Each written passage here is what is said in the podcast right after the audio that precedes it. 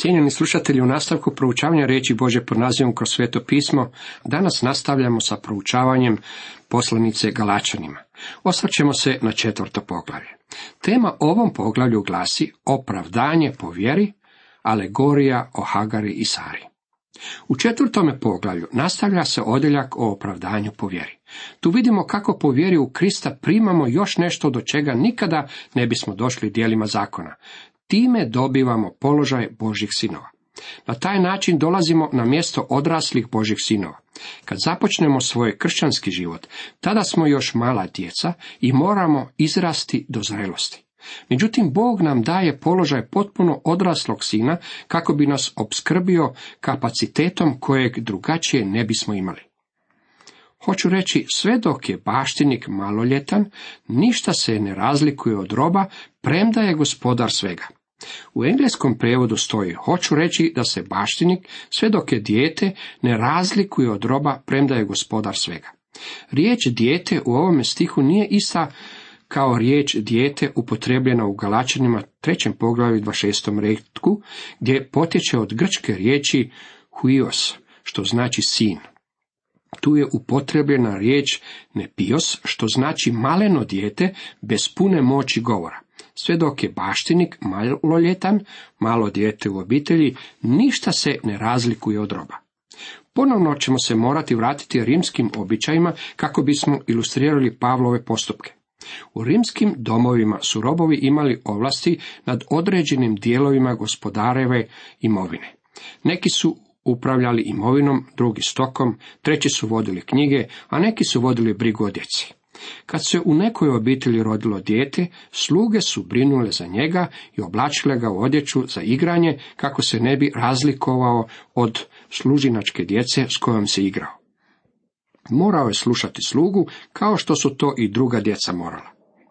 Pod skrbnicima je i upraviteljima sve do dana koji je odredio otac.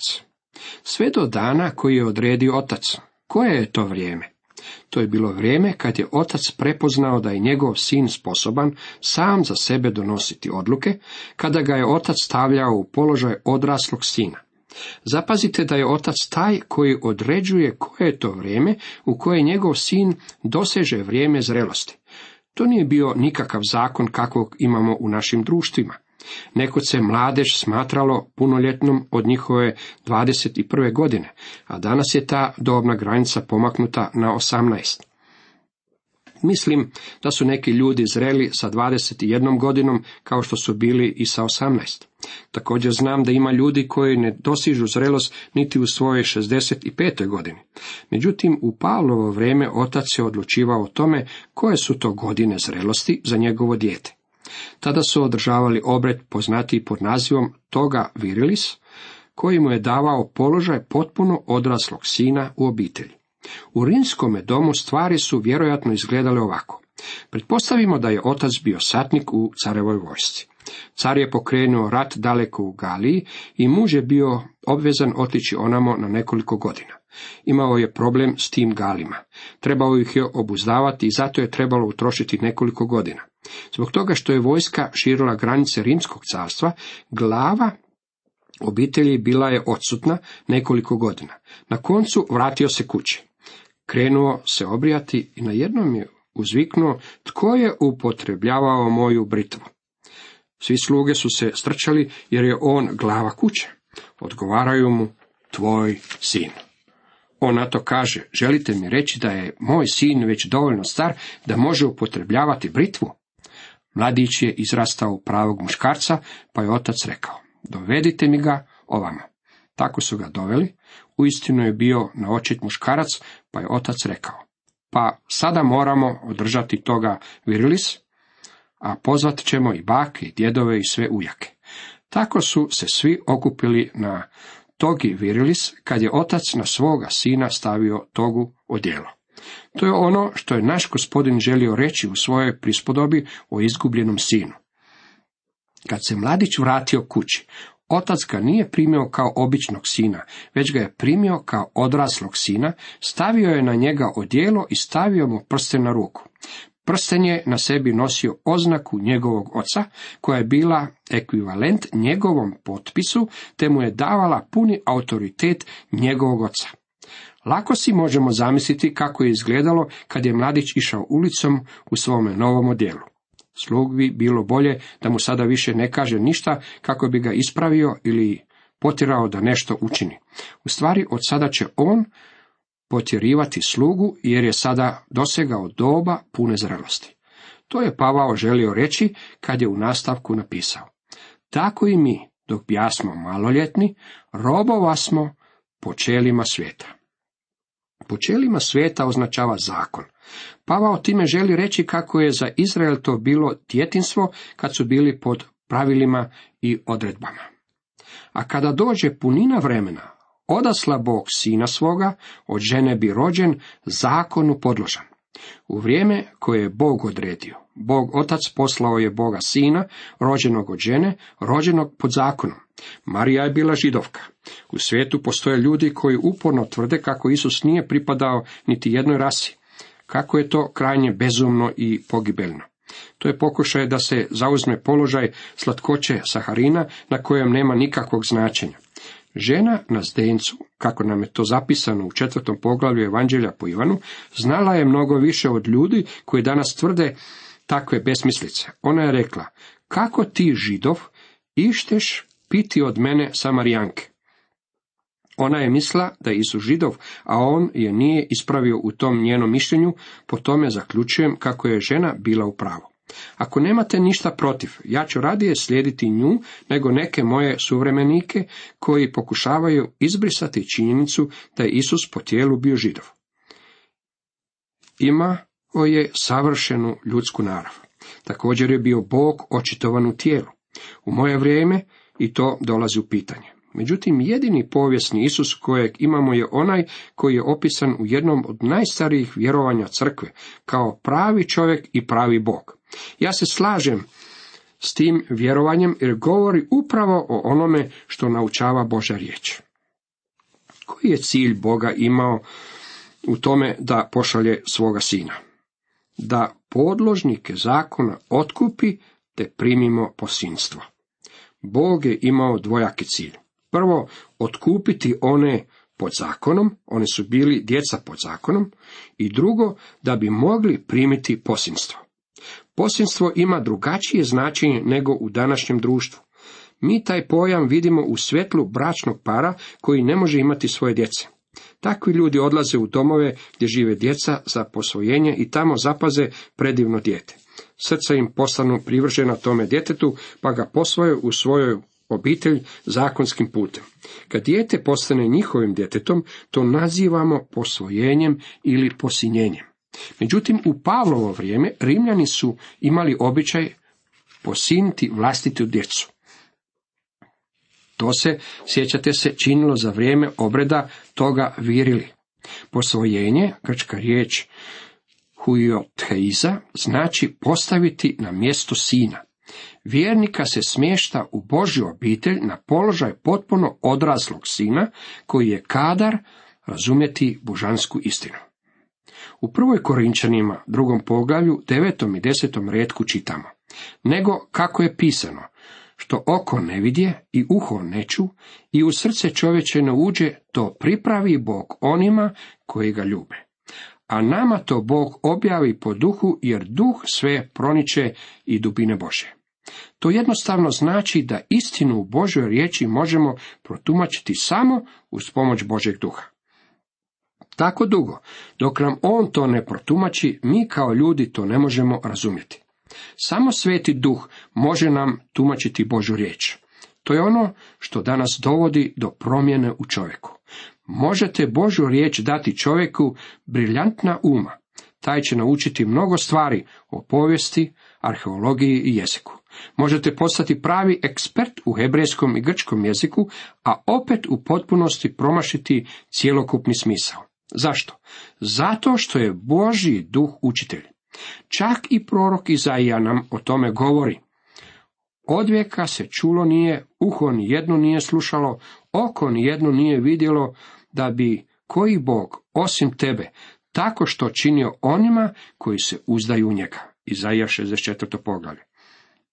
Ako želite znati bilo što o Kristu, to vam znanje može otkriti samo Boži duh. Čak i zreli kršćanin koji je u Božoj riječi već godinama bespomoćan u proučavanju Biblije, poput novorođenčeta u Kristu, jer Boži duh mora poučavati obojicu. Nadam se da ćete mi oprostiti što ću upotrijebiti sebe kao ilustraciju. Jedini način na koji sam mogao upoznati sve ove stvari je da ih sam proživim u vlastitom životu. Kad sam krenuo studirati za službu Bogu, bio sam najmlađi u razredu. Kad mi je umro otac, morao sam tri, četiri godine napustiti školovanje kako bih mogao raditi. U to vrijeme bio sam najmlađi u razredu. Kad sam krenuo studirati za službu, morao sam nadoknaditi godine srednje škole koje sam izgubio. Dakle, kad sam se vratio u školu, bio sam najstariji u razredu. Kad sam došao na fakultet, shvatio sam da ne znam gotovo ništa o Bibliji. U svojoj kući nikada nisam vidio Bibliju. U svome domu nikada nisam čuo molitvu. Nisam znao koje su knjige u Bibliji. Nisam imao pojma o ničemu, dragi prijatelji. Nitko nije znao manje o Bibliji od mene i to sam snažno osjećao. Morao sam provoditi mnogo vremena pamteći knjige u Bibliji i mnoge druge temeljne stvari koje nisam znao kad sam počinjao studirati. U meni se razvio kompleks manje vrijednosti. Dok sam kao mladić propovjedao i na jednom u zajednici ugledao čovjeka sjede kose, rekao sam sam sebi. Ono što ću reći bit će detinjarija za te ljude, jer oni stvarno poznaju Bibliju. Međutim, oči su mi bile čvrsto otvorene. Nalazim da ima mnogo ljudi sa sjedim glavama koji su mala djeca u Kristu. Nikada nisu odrasli. Velika istina koja mi je bila dana u tom vremenu je ta da me sveti duh može naučiti jednako mnogo kao što može poučiti i kršćanina. Obojica možemo mnogo naučiti ako je sveti duh naš učitelj. Za mene je to bila potpuno nova istina i bila mi je veliko ohrabrenje dok sam počinjao u službi, kaže dr. Megi. Dragi prijatelji, ako ste novi vjernici, isti Boži duh koji poučava mene, može poučiti vas. Ako ste Božje dijete, on vas je stavio na mjesto potpuno odraslog sina, posinio vas je. Dragi prijatelji, teško da postoji još nešto tako divno. To mi je davalo mnogo samopouzdanja kad sam bio mlad u vjeri, a daje mi pouzdanje i danas. Dragi prijatelji, Boži duh uvešće vas u svu istinu samo ako je želite upoznati i ako želite da on bude vaš učitelj. Time dolazimo do treće stvari koju za nas čini naša vjera u Krista, a koju zakon nikada nije mogao učiniti, a to je iskustvo Božih sinova. Dalje čitamo u šestom redku, a budući da ste sinovi, odasla Bog u srca vaša duha, sina svoga, koji kliče Aba oče. A budući da ste sinovi je stvarno snažna tvrdnja. U Rimljanima osmom poglavlju 16. redku to je izrečeno sljedećim riječima. Sam duh svjedok je s našim duhom da smo djeca Božja. Pavao dalje u poslanici Rimljanima govori, ako li duh onoga koji uskrsi Isusa od mrtvih prebiva u vama, onaj koji uskrsi Krista od mrtvih oživit će i smrtna tijela vaša po duhu svome koji prebiva u vama. Dakle, braćo, dužnici smo, ali ne tijelu, da po tijelu živimo. Jer ako po tijelu živite, umrijeti vam je, ako li pak duhom usmrćujete tjelesna djela, živjet ćete. Svi koje vodi duh Boži, sinovi su Boži, čitamo u Rimljanima osmom poglavlju. Ako ste Bože dijete, željet ćete da vas vodi Boži duh. Tijelo može dobiti pobjedu u vašem životu, međutim to vas nikada neće usrećiti. Time nikada nećete biti zadovoljeni, jer ne primiste duha robovanja da se opet bojite. Ne trebate govoriti, ja nikako ne živim kako bih trebao. Pitam se, jesam li Bože dijete? Dragi prijatelji, da ne primiste duha robovanja da se opet bojite, nego primiste duha posinstva u kojem kličemo Aba oče. Sam duh susvjedok je s našim duhom da smo djeca Božja. Čitamo u Rimljanima 8. Taj odjeljak u poslanici Rimljanima je proširena verzija odjeljka u poslanici Galačanima. Želio sam da vidite taj tekst u cjelini. Riječ Aba nije prevedena, rečeno mi je, jer su prevodioci imali puno poštovanje prema Božoj riječi. Kad su naišli na riječ Aba, nisu se usuđivali prevesti je na naš jezik, jer je to krajnje prisna riječ. Moglo bi je se prevesti sa tatice. Bog je moj predivni nebeski otac, međutim okljevao bih nazvati ga tatice. U sedmom redku dalje čitamo. Tako više nisi rob, nego sin, ako pak sin, onda i baštinik po Bogu. Duh nam stoga daje iskustvo Božih sinova po čemu možemo vapiti, ne samo izgovarati riječ i oblačiti se u lažnu pobožnost i nazvati Boga našim ocem, jer nam o tome svjedoči duh zajedno s našim duhom. Time primamo iskustvo Božih sinova. Mnogi ljudi vjeruju kako je jedini način za dobivanje iskustva ili postizanje visokog stupnja posvećenja morate postati potpuno sveti ili morate težiti za krštenje svetim duhom, kako oni to nazivaju. Ti su ljudi usrajni u tvrdnji da ako ne postignete taj nivo, tada nikada nećete imati to iskustvo. Dragi prijatelji, želim vas razuvjeriti da ako ste novi vjernik ili slab vjernik, kako svejedno, možete imati iskustva Božeg djeteta bez da postižete te nivoje, a sve zbog toga što vaše posinstvo dolazi kroz vjeru u Isusa Krista. Kada neki ljudi postignu visoki nivo duhovnosti, često se dešava da počnu misliti kako su superiorniji od ostatka nas. Bilo kako bilo, mi smo uvijek bezumna Božja dječica. Stalno se punimo neznanjem, tvrdoglavošću, grijehom, strahovima i slabostima. Mi nikada nismo predivni. On je predivan.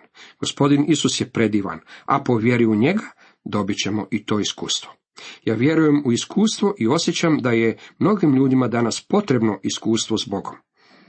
Paul Rader, jedan od najvećih američkih propovjednika, upotrebljavao je čudne izraze.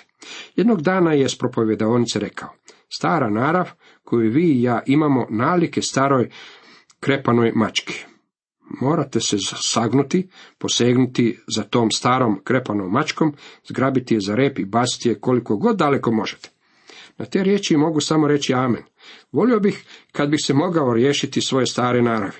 Jednog dana doktor Šafer čuo ga je kako upotrebljava tu ilustraciju, pa mu je poslije rekao, Paulo, zaboravljaš da stara krepana mačka ima devet života. Kad je baciš od sebe, sutra će ti se vratiti.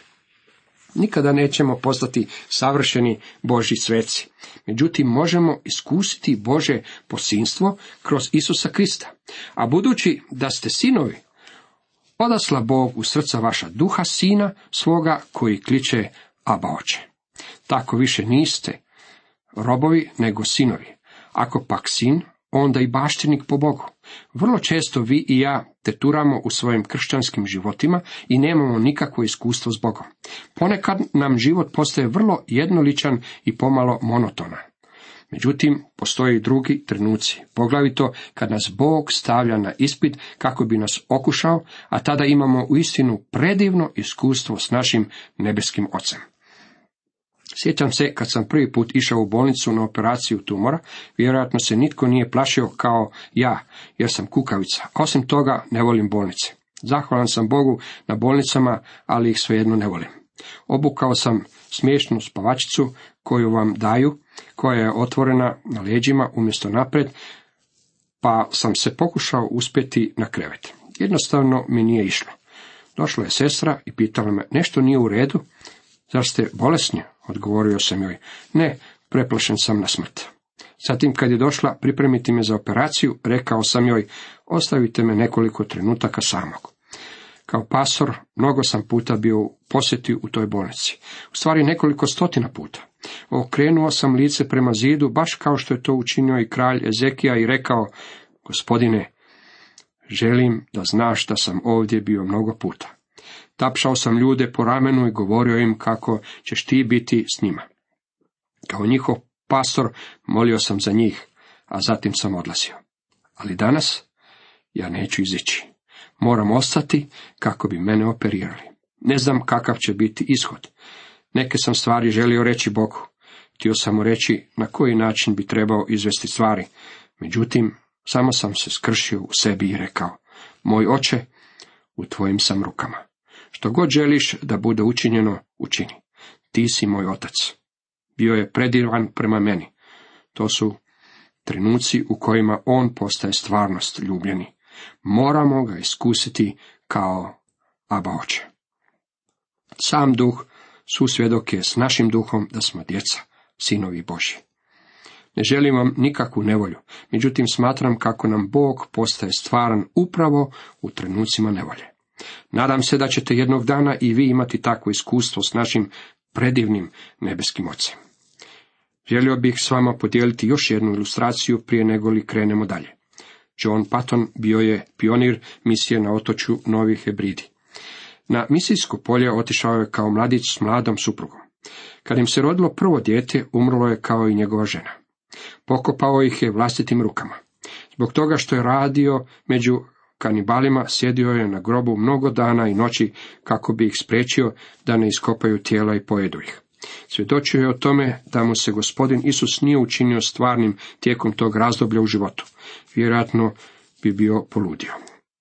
Bog nam se čini stvarnim tijekom razdoblja velikih nevolja. Kad je Pavao bio u zatvoru, mogao je reći, za prve moje obrane nitko ne bjaše uzame, svi me napustiše. Ne uračunalo im se, ali gospodin je stajao uzame, on me krepio. Druga Timoteju 4. Gospodin je stajao uz Pavla. Stajao je uz Johna Patona. Stajao je uz mene. Stajat će uz vas. Uistinu je ohrabrujuće imati takvog oca. U takvom trenutku rekao je, ne, neću te zapustiti i neću te ostaviti, kako čitamo u Hebrejima 13.5. Nadam se da ste i vi njegovo dijete. Dalje nastavlja, onda, dok još niste poznavali Boga, služili ste bogovima koji po naravi to nisu. Pavao govori o činjenici da su Galačani štovali idole. Dok sam bio u posjeti Galatskom kraju u Maloj Aziji, na području na kojem se nalazilo sedam crkava, vidio sam koliko je tadašnja populacija u potpunosti bila predana štovanju idola. Pavao opisuje idole kao ništavila, ispraznost. U prvoj Korinčanima 12.2 Pavao ih je nazvao njemim idolima. Oni su bili ništa i nisu mogli govoriti baš ništa. Rekao je Galašinjima kako idoli nisu živi i stvarni i ne mogu postati stvarni onima koji im iskazuju štovanje. I dalje nastavlja, ali sada kad ste spoznali Boga, zapravo kad je Bog spoznao vas, kako se sad opet vraćate k nemoćnim i bjednim počelima i opet im ponovno hoćete robovati? Ali sada, kad ste spoznali Boga, u stvari znači potvrđeni od Boga ili priznati od Boga. Došli su u Kristu u vjeri i Bog to prihvaća. Većina vjernika u galatskim crkvama bili su pogani. Sada, kad su bili kršćani, okretali su se Mojsijevom zakonu, što je, kao što Pavao kaže, vraćanje u idola iz kojeg su izašli. Cijenjeni slušatelji, toliko za danas.